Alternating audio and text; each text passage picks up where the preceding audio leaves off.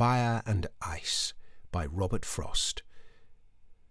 Some say the world will end in fire, some say in ice.